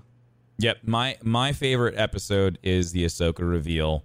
Um, I loved I loved the the old samurai style that they went with that. Again, it's it also it's Ahsoka. Um, her coming into the live the live space is really big and important for Star Wars fans, especially as we go forward. Her getting her own show. Um, it's everything that I feel like any like like hardcore Star Wars fan has wanted. And so like that that episode is very very important to me, especially because I'm a big fan of Thrawn. And so when she when she asks, "Where's your master? Where is Admiral Thrawn?" I just lost it, dude. I I was so excited. So that episode for me out of two seasons is my favorite. Uh, yeah, tie for me for this one because I love the Ahsoka one for every reason Tim just said too. But this Yeah. one, I feel like I'm still coming down from the high of Luke Sure. freaking Skywalker. Sure. Uh, Andrew said, You both were right about Boba Fett leading to a Boba Fett show. Chat was wrong. Chat, you going to apologize to me? You going to apologize to me that you got marketed for four episodes? Yeah, dude. Are yeah, you? Boba Fett Bob Boba Fett being in the Mandalorian did absolutely nothing other than being a marketing ploy for the book of Boba. His character was absolutely useless in this story. Absolutely does- 100% useless, except for the use of Slave One. That was it. Right. Fennec Fennec did more than Boba Fett did. Just think about that. You Chat. got Think marketed. Deal with it. Yep. He was you. a taxi service. Yeah, I he was a love you taxi all, service. Chat. I really do. This is you make the show special. What do you think's gonna happen? Oh, so now, oh, I guess. So I guess also now that we know that Boba Fett's gone with with Slave One and Fennec, that we do we do one hundred percent know that Bo and Din are gonna be traveling together on that light Imperial cruiser. Yeah, it's pretty pretty awesome. It's pretty dope. They have their own light Imperial cruiser. That's pretty cool. That want- talk about an I upgrade. Kevin, going from the Razor Crest to a light Imperial cruiser. We thought the transport ship was going to be the upgrade in episode two. this is a much better model. I'm very happy Very that they were able to get into that one instead of the other one. All you got to do is wait for a deal later in the year, chat. That's how it is when you're car shopping. uh, Andrew also said, "Will Grogu have some fate other than being killed by Ben Solo?" Look, it's I don't think Disney. he gets. I don't think he gets killed by it's Ben. Disney. They're not bringing him all this all this way for somewhere to to, be a sacrificial lamb down Yeah, the road. Nah. stabbed. No, he, I have a feeling he'll either finish his training, which seems unlikely, or leave for some other reason to go back with Din, or he will escape the same way he escaped the temple. Well, although in the Jedi Temple situation, sounds like somebody got him out, which I'm sure we'll find more about at some because he was in that little pram. or, or in this, you know, he'll find his own way out because we have what 15 years, 15 years till Ben goes nutso, right? Yes. So, um, uh, Yeah. I don't. we- I don't. I don't think he's he's going to be killed by the Knights of Ren. I, I have a hard time believing that. Uh, we answered that one. How many? Uh, how long do you? Th- uh, this is worded poorly, but I'm going to try it. You're saying Disney is going to have a Grogu series? I go with a hard no, No. on that one. Nope. Usually, if you have a series, the main character should be able to talk. He's So- a good sidekick. Yeah, he's a great sidekick. He sells merch. He's cute. That's it. He is. He is cute. All He's right. adorable. All right. All right. All right. Uh, so what if, uh, since Bo already had the dark saber, and lost it. Now that she can't, we talked about that one. Uh, does this set up season three for Bo Katan to teach Din how to lead the Mandalorian people? We did We kind of well, we kind of no, we said he brutally murders her in a duel. This is what if she does become I advisor? never said that she gets brutally eviscerated by the dark saber. I mean, it's it's a it's a battle for supremacy of the planet. I feel like at that point, Uh, they're but they're close. They're friends now. I don't see them. I don't see that happening. yeah. I don't. I just don't. I don't. They they set they set it up for them to be allies. I have a hard time, but like knowing how Bo acts, I don't think that is that is her way. For her to turn on someone who's an ally and then kill them, mm-mm. She would have just done it right there on the deck. I don't know. Uh, we talked about that. Uh, we talked about that. Man, you guys ask the same questions over and over again. And No, that just means Kevin, we're we have our finger on the pulse. We're good. we know them. We're good at our here, job. I'm gonna take here. I'm gonna take some questions from Patreon because those are usually long. Oh, And- Patreon, Kevin. This portion of the show is brought to you by Tim. Go ahead. Uh, this is, is this portion of the episode is brought to you by Patreon. That's right, Rare Drop now is a Patreon. If you enjoy these these types of productions and many more, uh, you should head on over to Patreon.com and think about supporting Rare Drop at a financial level. Just think if about you it. so choose. There's many of tier many of tiers to choose from. Uh, it ranges all the way from five dollars to to also, other ones. the patrons got to see our D and D session live when we did the Christmas Carol D and D last Wednesday. Yeah, a lot of you probably haven't even heard of that. Me, Tim, Ben, uh, with our DM Captain Robert, did a Christmas Carol D and D adventure. It's exactly It's what you think fun. it is. It was a lot of fun. Uh, and if you're not a patron and you didn't get to see it on Friday, Christmas, Day, Christmas Day. 6 p.m. Eastern on YouTube, Facebook, and Twitch it will premiere again for you to all enjoy and watch. And you can watch the adventures of Charlie the Chimney Sweep, uh, Snapdragon the it's Wizard, me, and Meat the chimney sweep. as they try to save Christmas with Scrooge. That was a heck of a. It was a really good D and D Excellent campaign. Um, experimental gameplay said, not entirely certain how the timelines match up, but it occurred to me that if Ben Solo starts training with Luke while Grogu is still training, then the reason there is no mention of Grogu during the timeline of the sequels could be due to Grogu, Grogu being one of the students killed by Ben Solo. Would love to hear your thoughts on this. Loving the podcast. Keep up the awesome content. We did just answer that one, but you're a patron, so I'm reading your question. Uh, I don't think so. I don't. No, I just it doesn't it doesn't Disney is not going to make Grogu get murdered. That would be like that would be like at some point Disney blowing Mickey Mouse's head off. That's not in gonna happen. front of a bunch of Mickey Mouse fans. yeah, exactly. like That literally going up to the stage at the Magic Kingdom for a live show Oh, and boy, having Donald that? take a shotgun to his head in front of all the families and children that are there in a post-COVID world and blow his brains out. That's what you're suggesting. Yeah, that's not happening, chat. I don't I don't I don't think so. Think of the That marketing. Really good, that was a really good analogy. That just popped in my head and I went with it. I also, that an one. alive Grogu is worth far more to Disney than a dead one. Most definitely, dude. You can't make money off of the dead Grogu. While singing "Hot Dog," dude, they just they call it the the, the revenge of Goofy. Yuck. James said, "I still find it funny that Luke appeared at the final episode of the season when I asked the question la- last week if they might add him in." Uh, that being said, do you believe that they will leave Grogu off of next season so they don't burn out his character? And do you think that there will be repercussions uh, for Mando removing his helmet and showing his face? Two part question. I think we will see Grogu maybe not next season. Might be a check in to make sure like he's okay and like, hey, he's still there. Uh, so it could Yep. be even just a vignette of him training with Luke. It doesn't even have to be Yep. Din visiting him. Or him eating a frog. Yeah, doing cute things, or maybe he's a little bit grown up and a few years have passed. We don't know. Um, and then secondary, Mando removing his helmet. I doubt anyone there is going to sell Mando up the river for removing his helmet, There's- except Moff Gideon. Well, okay, no, but, but hold on. Remember, he learns that taking his helmet off is okay. But he's He learns that the way is not the way. he hasn't said that out loud yet, though. No, but he's un- no, but we've definitely seen it. There's been trivial points where he willingly took off his helmet because he knew he knew he knew after meeting like after he met Bo, the gear started to spin. It was he was he was starting to like when she really made him think about what it was that he was doing and like what the the way he was following wasn't the right way. I think I don't think there's going to be any type of negative repercussion because he's with Bo now. Moff Gideon's going to go off with Cara Dune. Cara Dune's going to take Moff Gideon. He's going to go into a pri- he's going to go to a prison planet. He's going to a prison planet. He's going to a prison outpost. That's the fate for Moff Gideon. Din and Bo are off to off to Mandalore. So I I don't I do not think that he's going to have a, a negative repercussion for taking his helmet off. But I do think it is going to lead to what will be the interaction between what was Death Watch, which is whatever it has evolved into now, which is this extreme, this extremist uh, visionary of how Mandalore should be, and him and Bo going up against that. And I think he's going. To, I think that's going to be the type of struggle that he's going to go through. Layla, What? Layla said on Facebook, "This is kind of the way, It's kind of the way. It's like the way light. kind of, sort of, but not Yeah. really."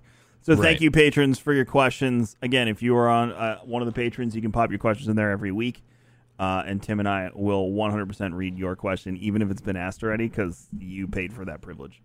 Uh, but if not, you can put them in Slido, and we'll read them. But we're not going to go. You asked already. What else I Will Thrawn be the Thanos of the Disney Plus universe? Absolutely not. Um, that doesn't make any sense. The the big baddies are, I think, even in this time period, is still considered Palpatine would be the closest thing to Thanos in the current uh, Disney story. Also, the Disney Plus verse isn't Disney Disney canon is probably what you're looking for, and Disney canon will go across different timelines, not timelines, time eras. So, what is during this era is Palpatine. We know that. There is a nine movie series dedicated specifically to the battle against Emperor Palpatine. We don't know who that's going to be. We know there's a big baddie in the High Republic. We don't know who it is yet. And then in the Old Republic, there's tons of Sith, but the ultimate one would be the Eternal Emperor if they bring him back in canon. Yep. Mm, uh, we talked about that. Where does Boba start doing CrossFit to lose the dad bod, or do we get dad bod Oh Boba in the new God. series? I hope that we get dad bod Boba because it just makes sense.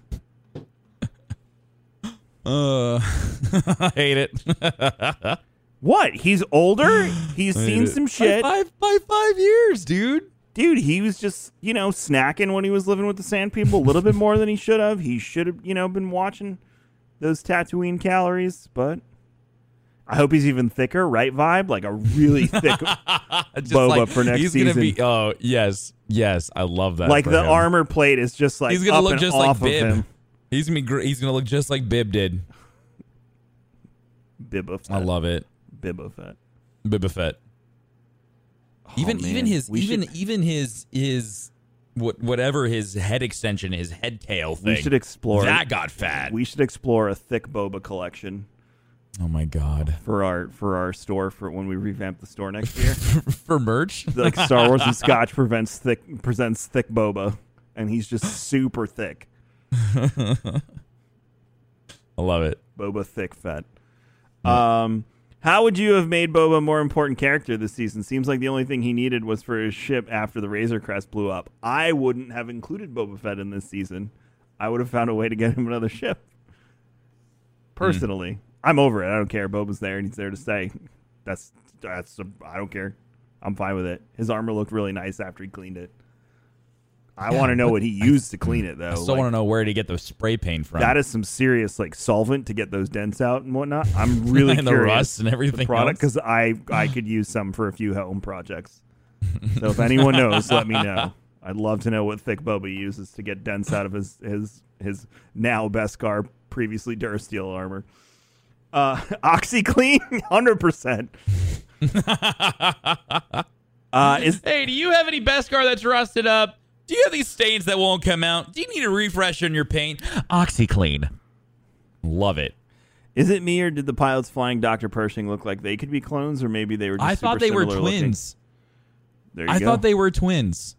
I would need to dissect that. I did not look at that. I, I watched I watched it again this afternoon and I, I had to keep hitting pause. I thought it was the same person. Hmm. And that was and, and and to your point, Kevin, when you were talking about like the opposites, I was like, oh, this makes so much sense. But yeah, I I think they're clones. I thought the exact they are either they're either identical twins or they're clones. Interesting. I like that theory. Yep. And that would be such a fun Easter egg that we find out about later. So I'm all about that. Um Din won the dark saber through combat, so Bo yeah, we talked about that. Does Kylo play into anything that happened at the end since Luke started training and Kylo ended up killing his students? Kylo's five years old right now. Uh, yep. Because mommy and daddy had celebratory we beat the Empire sex. Little Kylo was born. Uh, and he's like four or five years old right now. So if he's causing shit, then if they didn't realize for the first twenty something years that he was going to be a problem, then Luke is clearly not as clairvoyant as he claims to be with the Force. Yep. Dr. Pershing was a cloning expert from Kamino. They confirmed it in this We, episode. we, We, knew we it already, that. but we knew that they as said soon it out had- loud. as soon as we saw his like the lapel thing, that insignia, we are like, wait a second. They This physically guy's- just- this guy's from Kamino. they said it out loud. Yep. Uh, no on that one. Uh, I guess it's good Boba Fett wasn't with them at the end. Imagine Luke seeing his ass. I didn't think Oh. of that. Well, oh, okay. So I've been doing the the uh I've been reading the uh Doctor uh Doctor Aphra book. Doctor Aphra. Uh, um so this is this is in between episodes 4 and 5 and it talks about Luke and Han running up against uh Boba Fett as well, which I thought was really really interesting. And they talk about how they like they, they, they had fought him previously before Return of the Jedi and and A New Hope was I just or um uh Empire. I just thought that was really cool. Uh, they just continue to like build that story of like when when when when Han was really freaked out about running into the the, the bounty hunters. This is like they're starting to like really piece all that stuff together. I thought it was great. Anyway, I just had to say that it was great. I enjoyed it. Dr. Aphra chat. If you're looking for another Star Wars book to read, Dr. Aphra. I also pre-ordered all of the uh, High Republic books. There's four of them available, four or five of them avail- available now. There's like one kid one, and then the rest of them are all like you know novels. Uh, that's like when's the first one? The fourteenth of January.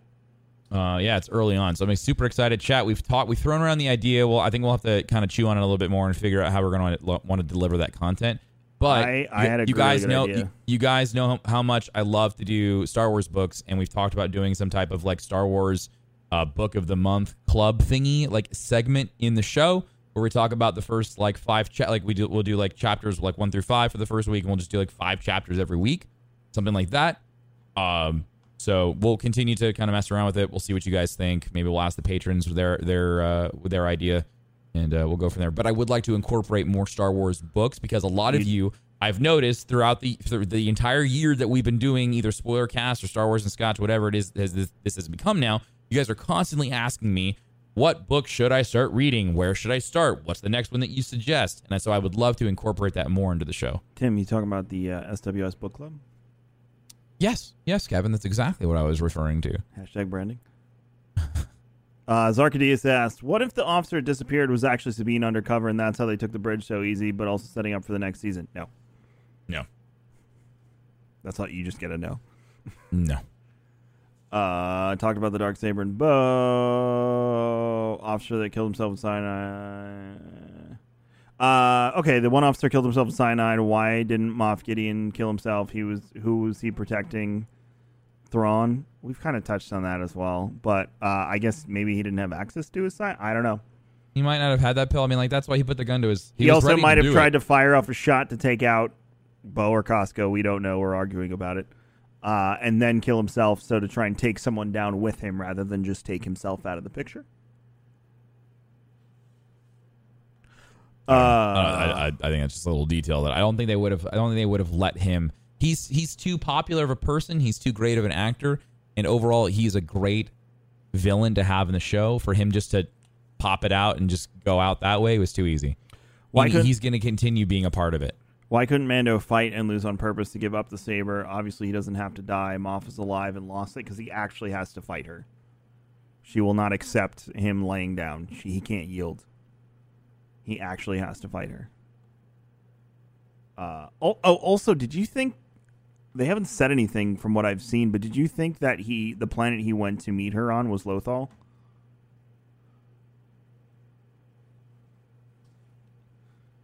It looked Lothal I I don't think so. It could not be completed, completely Hmm. not, but it looked very Lothal Hmm. Do you have a picture? I need to go look. Go look. I'm sure there's a picture online. I'll keep reading questions. Uh, following up from the beginning of Mandalorian, what are your expect? Were your expectations met this season? For me, I say yes. We learned about Grogu, uh, Mando character development, and lightsaber fight. Uh, yes, it, uh, it they helped advance the broader Star Wars universe, which I think is always the main point of putting out Star Wars content. Is how does it line up with the It could entire it could universe? Be the, it could be the mining areas of Lothal. It, it could be. I don't, I don't But it but- doesn't but matter if it is or it's not. I was just curious. Right, right, right. Yeah, but I mean, like, so like people are people are like, well, there is like, uh, uh, there's factories, not like the fields. Like, so we always see the fields Yeah, the in Rebels. fields. But so you, you have to remember Lothal when it was under Imperial occupation, it was essentially turned into a mining planet. They were they were take they were like like Lothal already had like mining companies that were on the planet. The Imperials came in and they took over those mining companies, and then they started to like ramp up their overall production because they were looking for certain minerals that was that was on Lothal. So yeah, could it's a massive planet. You know, the capital's really big, and then around those areas, yeah, there's mining camps and stuff. Remember, Um, Lothal also was on fire at one point.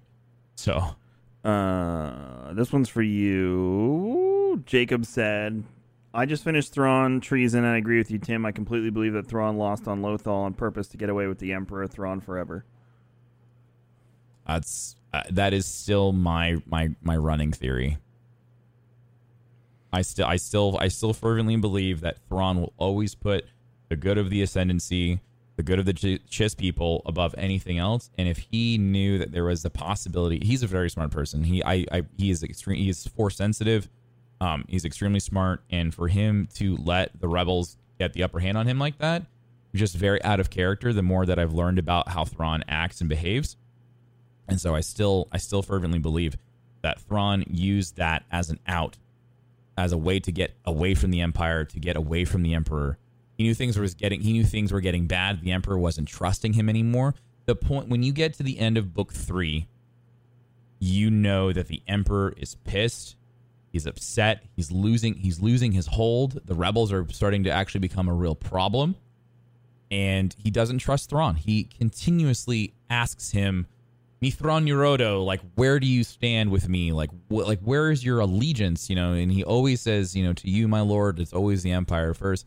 But he even says that like the, the the the ascendancy is way more important than anything else, but he'll never jeopardize that because of the empire. So um it's it's very it's weird because he always he like kind of contradicts himself, but then he always like makes it and you're like, "Oh, okay, I understand." Uh, but I, I still I still really think that Thrawn used that as an as an escape to go to uh to back go back to the ascendancy, go to the chaos. Cody said, "Do you think we get go to Dathomir if we go to Mandalore? It's close, and if they do an episode about the story of the dark saber, there's a gap in Maul's story with it. I don't think Mandalorians it has would have a reason to go to- there. It has nothing to do with Maul. You At this point, Maul's story is done. Maul is dead. They showcased everything that they needed to do on Dathomir. I don't see he's been any dead reason. a long time at this point. yeah, there's no, there is absolutely no reason for Bo and for Din to go to Dathomir unless it's for fan service. Uh, but Dathomir, Dathomir is a really cool planet. It has really cool lore. It's like overall just a really cool, like visually, it's a really neat place to be in because it's just so evil and just full of mystery and shrouded in darkness. But in the scope of the Mandalore, like the Mandalorian story and of Mandalore, it serves no purpose. It would I- be fan service. It would feel so out of out of sorts. you want a fa- you want a Force user going to Mandalorian um, to Dathomir, not I not think non-Force users. I think if you if you think that Dathomir could show up, then I think that it shows up in Acolyte. Yeah. I think Dathomir was the be Night Sisters perfect are setting for probably an in- episode of Acolyte. the Night Sisters would be like in crazy full force at that point. And it wouldn't be Mother Talzin, it would be another Night Sister leading. No, because it's, it's very early on. You know, like well, we might see the Night Sisters like at their peak in their prime. Oh, that'd be so cool to see that live action with the the Mother Talzin voice effect on someone in actual. that'd be so awesome. I wish I could make that effect on my Go XLR, but it's impossible to sound that creepy with my hardware. Uh, she scares the shit out of me. She's very spooky. Uh, we talked about that. Uh, what if the season three villain is a Gar Saxon descendant? They were the evil Mandalorians in both Clone Wars and Rebels. Uh, I could see the Saxons being involved. I don't know if it'd be a huge plot point because the Vizslas were in season one and it was just glossed over unless you cared to dig deeper. Not Yep. the Vizslas. A Vizsla was in season one. Um, so there's always that. There's always the possibility too of expand. I know Tim's gonna hate this, but this is pulling from EU. The Fett clan was one of the biggest clans in all of Mandalore, and there's Shut a up. possibility to expand on that as well. He's a foundling. No, but the Fetts themselves are were one of the largest clans in EU Mandalore. Right, but Django Fett was a foundling. What if he got his name from an actual clan though, like an adoption almost? Uh, I mean, I, I guess. Yeah, sure. Just throwing yeah. it out there. It'd be like by Uhtred, you know, getting the getting the getting that last name given to him. He could have been given to to Django. So- yeah, I mean, I guess. This is this has been asked a few times. Uh, do you think that the break Luke and Leia took in Rise of Skywalker from fighting was Grogu reaching out with the Force What? in the training scene in the flashback when they both like That- stopped for a moment? that's some five D. That's some five D chess right there. If that's the moment where That'd Grogu be- was That'd be whew. reaching, like, like, like that would be.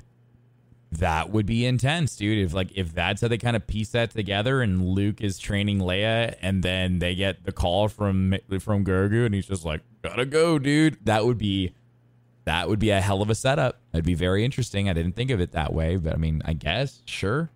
A I mean, of- I mean, the the timeline would would be a, it'd be right ish as far as timeline goes. So it could, yeah, maybe. Uh, I'm not gonna argue it.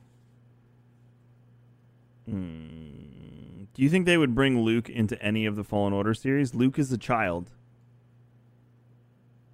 He's he's not old enough to really play a part. Fa- so fa- Fallen Order, remember, Fallen Order takes place after three, before four. Right. So Luke is a baby. You have a better Like- shot like- at Obi Wan. Like it is, it is Ahsoka. fresh. It is fresh. Like the opening scene of Fallen Order is a clone ship being being ripped apart and pieced out to to make Imperial war machines. So yeah, I I no.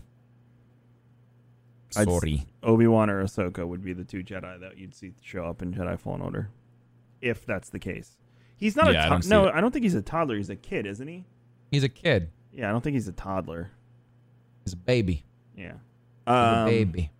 It, it, again, it depends. It depends on like how many years after after Episode Three, Jedi Fallen Orders. I think it was like two years ish, ish. So he's a toddler, little guy. Already said last episode of the year. Yep.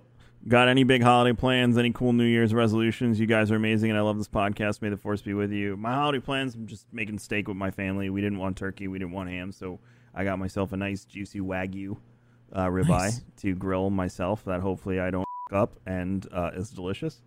I know you were ner- you're really nervous about that. You'll be fine. It's really hard to mess I got up. I You'll got fine. my thermometer. I'm all ready to go. Like I'm I'm going all in on this. I'm not gonna I'm not gonna mess this up. Um, so I'd say New Year's resolution specifically for the show. I think that's important. Is Tim and Yes. I really want to embrace what Disney is doing in bringing more content, whether it's books, whether it's film, whether it's TV, whether it's comics. We really want to embrace that, and we want ideas from you guys on that. So you can tweet at us personally. You can tweet at Rare Drop, uh, Facebook message, whatever you want to do. Please let us know what you're looking for from Star Wars and Scotch. We want it to be a brand, not just a show. So we are looking to expand this in 2021 and do more with it. Like I said, the joke with the book club definitely going to happen. I just suggested a hilarious year-long Star Wars and Scotch skit in our in our private chat that Tim and Ben both got a chuckle out of, and now they're probably going, "Oh, that could work." So we want to do that. We need guests. We will have guests during the new year. I wanted to do Mandalorian as a show just with Tim. Tim was ready to bring guests in. I said, "Can it just be me and you for the Mandalorian?" Because I feel like the conversation between me and Tim when new content comes out is important. Guests will resume the second week of January, I believe. I can say the name because we just got to schedule him. But Paul Tassi will be on within the first three weeks in January. Yep. Uh, and there's a few others on the list that I've already reached out to that hopefully I get answers on. But my cadence with guests is once every two to three weeks we'll bring a guest on. Uh, I would love to have Rahul Kohli or Sam Witwer. So if anybody's got any inroads, please let us know. We've tried to be like, hey, on Twitter, and you know, it's cool. They get thousands of messages a day. Yeah. Um. So yeah. So we'll have guests on uh, coming into the new year. Um. Uh. da- da- da-. I have no idea how they managed to keep Lucas secret after the season was full of leaks. Yeah. Neither. that's neither true. could Mark Hamill, honestly. yeah. Oh my god, his tweet was like, "So, has anyone seen anything cool today?" Ask Lupo for Rahul Kohli. I want to ask Lupo t- for himself. For Lupo to be on Star Wars and Scotch.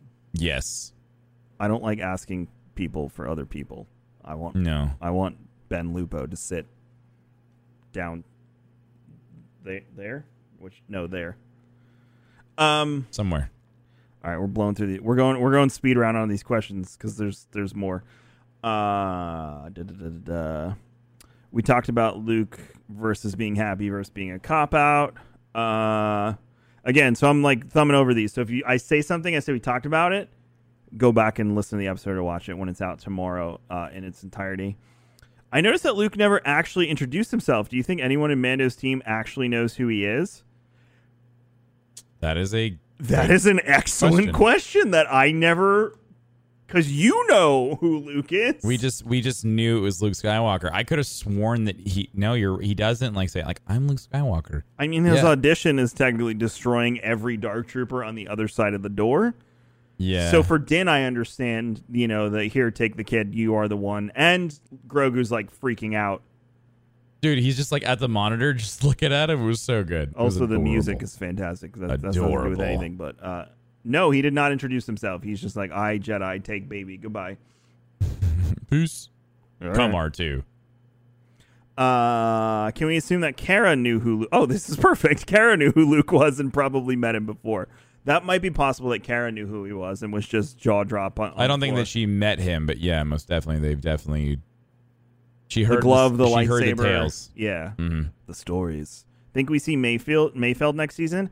I Tim and I seem to think that Mayfeld will show up in the Rangers show. That he Yes. might be one of the Rangers of the New Republic, I agree. uh, or some sort of like merc, merc for hire. Uh, since Grogu is now with Luke, what was the reason for keeping the metal ball from the Razor Crest to remember him by? Uh that was his thing, dude. That was their thing. Uh, is it a fight to the death for the dark saber though? I believe you can yield if you actually have combat. you have to dis you have to disarm them. yeah, You disarm the person and they yield to you. because Yes. Maul took it from. Who'd Maul take it from? He took it from uh Vizsla, right? from uh from Vizsla. Pre Vizsla. Yes. Uh, thoughts on Like like the Elder Wand. Exactly. It's just like the Elder Wand. It's just like Harry Potter. we talked about recognizing Luke. Do you see the show taking a Game of Thrones spin with uh, warring clans fighting for control and the Watch getting behind Din as their champion? I don't think that will become the show, but I think that will be a factor for a season or two in the show. Yeah. Uh, we talked about Ben killing Grogu. We don't think so. Uh, do you think Luke could help Grogu uh, look more? I think that's what you're saying. Look more at his dark side, since we know Grogu can already use it after choking people out. I'm sure that will be part of his Jedi training because Luke knows all about the dark side. Um, Tim, did you see there's only a China High Repub- a China only High Republic novel coming out? I'm looking for an internet translation as soon as it comes out. I saw that yesterday, Werewood, so send it to us if you find the I translation. I didn't know that, but I we did. Speaking of other books that will be coming out, there will be a Mandalorian, the Mandalorian book that will be coming out. It is called Kevin. What was it? What what does it say? Um, on, I'm pulling up the. You pulled it up. I, that was your screenshot. Yep, I got it. I got it. I got it. I'm pulling it up. So it is called the. Uh, it's just the Mandalorian, an original novel. Uh, it's being written by Adam Christopher. Um, the cover art is not final. Uh, but yeah, so it's going to be the first original novel set in the world of Star Wars, The Mandalorian. So it's going to be a story that isn't shown in the show, which is really exciting for me because I re- like honestly that is the one thing that's really fun about Star Wars is all of the moments that also happen in other forms of entertainment, whether it's a comic, a cartoon, a book.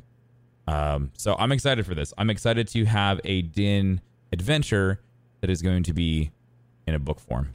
We uh, did not discuss this, and this is actually a really important part of the episode. And I'm shocked we skipped over this, Tim. But Brian Right. said, "What did you think of the way Bo dissed Boba at the restaurant?" Um, that was the I it was typical way that Mandalorians converse with each other. Yeah, but that I is a just- I- regular ass conversation between a bunch of Mandalorians. I love when she when he goes, "It was my father's armor," and he goes, "Don't you mean your donor's armor?" Th- so, okay, And I was like, "Oh That is no, clutch. she didn't." That is clutch because it shows me something. It shows me that the reveal of, you know, like it was my father's armor from the episode we hated and him coming back and blah, blah, blah. It Mm-hmm. Yeah. shows that Disney's actually left the door wide open for us to all fight about it because even Yeah. in universe, there's no right answer. right. He could be considered a Mandalorian by some, but he's not considered a Mandalorian by others. And I love that because Yep. it creates an in universe conflict that we can all fight of outside of the universe. And I think that is genius. Yeah, I also like that she made she made the uh, the comment. I've heard your voice a thousand times, which just is in reference to her being involved in the Clone Wars, and I just thought that was really good. I just I really liked that part. It was just it was just it was kind of just one of those chef kiss moments. Like oh, that was just really she just really just put lemon juice right in the wound. Yeah. it was good. So it was uh it was it was amazing. We thought Django wasn't a Mando to begin with. That's literally because they've said for years that he's not.